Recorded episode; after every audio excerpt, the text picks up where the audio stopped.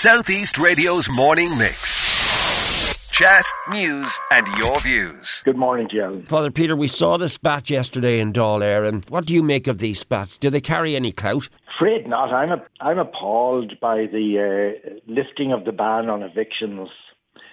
We are going to see a tsunami of human misery coming down the road. And it's coming down the road on this government's watch. I sometimes wonder, does this government really want to get re-elected? Because they're going about it the wrong way. I pro- I've always proposed extending the ban on evictions with two caveats. First of all, that if a tenant is, is refusing to pay the rent or is engaged in antisocial behaviour, then the ban on evictions does not, does not apply. I'm not supporting such a tenant over against a landlord. And the second caveat was where a landlord can show that the ban on evictions is causing them serious difficulties, that there should be a fast track process by which that uh, an exemption from that ban can be granted to the landlord, such as a landlord who's in financial difficulties and needs to sell, or a landlord who wants to move into the property themselves. And I know some of those landlords uh, myself. Myself. So I think that's fairly reasonable, and I think that gives uh, that gives uh, to landlords uh, a sense of security that they're not stuck with a, a, an antisocial tenant, and there is a process by which they can regain the house if they are in serious difficulty. And can I add another one into the mix as well? Because I've received a number of emails from people who've, uh, for uh, for personal reasons, have asked me not to even read them out, but they wanted to share them with me so they could give someone like me a balanced view of where they're coming from. Uh, a family who have a, a son or daughter who are currently going through difficult times themselves and they need to try and get in them into the rental property. Where would you stand on something like that, Father Peter? I think that would cover that would be covered by a fast track process whereby the landlord can recover the property for their own use. Absolutely. Yeah. I mean, landlords at the moment, I think, are scared to death right. that uh, they're going to be saddled with a situation uh, over which they have no control. But I don't think it's anything to do with the bureaucracy or the change of legislation around renting. I think they're exiting the market because the cost price of houses is now almost at its peak. And they want to sell their assets before the price of housing starts to drop. I think that's the main reason why uh, landlords are exiting the market. That's only my guess. I no yeah. evidence to back it up, but I think it's a, a, reasonable a reasonable guess. The vast majority of landlords are very very decent people, and the vast majority of tenants are very very decent people. We're talking here about a small small number uh, of both landlords and tenants who are in difficulties. Uh, the Taoiseach listed off four items there that he said was uh, the way they're going to combat this rental situation. What did you make of those suggestions? Did you see any credence in them? Well, I think anything that will improve the uh, the housing uh, situation is is very very welcome. but three of those proposals are already on the table, have already been announced even before the ban on evictions was brought into place.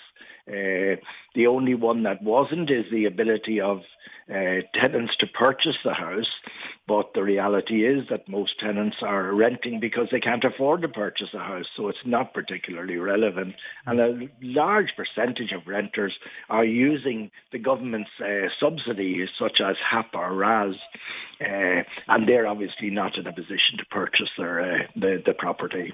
Right. So I, I, gave the example off air when I'm speaking to you uh, of the councillor in Wexford who contacted me, or I contacted him, and he had received eight phone calls very early uh, on the morning when this broke. Many people crying on the phone to him. What are you witnessing at the moment?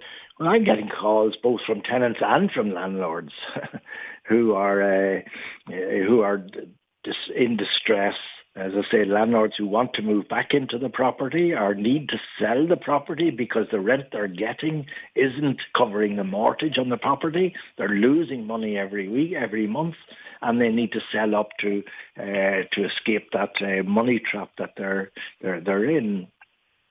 So, what I'm mostly hearing from tenants, uh, yeah, they are scared to death, scared to death that they're going to be evicted, and there is uh, nowhere they can go. we, you know, there are 1,200 uh, units available for private renting in this country at the moment. Uh, and that is a hopelessly inadequate number. People are queuing. There are 40, 50 and 60 people queuing outside every uh, apartment or house that's uh, that's available to rent. Uh, and with homeless people, I've given up with homeless people, telling them to look for private rented. Mm. It's just, it's impossible. Right. It's too frustrating for them.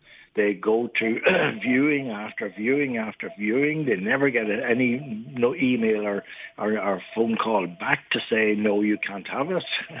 Mm. It is just so frustrating. One of the key proposals is there are 25,500 Airbnbs advertised in this country at the moment. Most of those, almost all of those are not registered. Uh, and none of them will have, very few of them will have planning permission where that's required. The government are introducing a bill to make it illegal to advertise Airbnb unless you're registered. Uh, and they themselves reckon that will bring 12,000 units back into private residential use. I would like to see them fast track that bill, get it through the Dáil and the Seanad in the next week, and get those units back into use. The other option is, uh, or the other, or the other uh, thing would be uh, modular units. The government have bought 700 modular units. I'm saying buy 7,000 modular units. And the government has the land, the service land to put those units on. Let's do that. They could be all in place by the end of this year. And the other, of course, is the empty buildings that you see uh, every, in every town and in Ireland. Uh, Waterford Council have brought 45 empty buildings back into residential use over an 18 month period. Some local authorities have brought none back into use or maybe one back into use. Right. I would give a target for every local authority to bring at least 45, 50 units back into use every year. Uh, and that would increase the stock of, of housing cons- considerably. It's a question we must put to our own local authority to see how many empty buildings we have brought back into use. I'm going to leave it there for the moment, Father Peter, but of course there's a human aspect to all of this as well. And if you hear of people crying down the phone, worried about where they're going to live, that is a major concern. What they want is somewhere to live. and the reality is they're probably not going to find anywhere to live. Worse than that, most homeless families are uh, are accommodated temporarily in be- in hotel bedrooms the hotels are full and many of the hotels are reverting back to tourist use. So those hotel bedrooms may not be available even for a family who becomes, becomes homeless. The real possibility is we will see families living on the streets, living in parks, going to Garda stations at night. Uh, that is the reality that's facing us at the moment.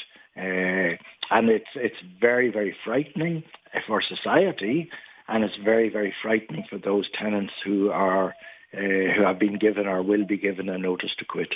Southeast Radio's morning mix: chat, news, and your views. Alan Corcoran.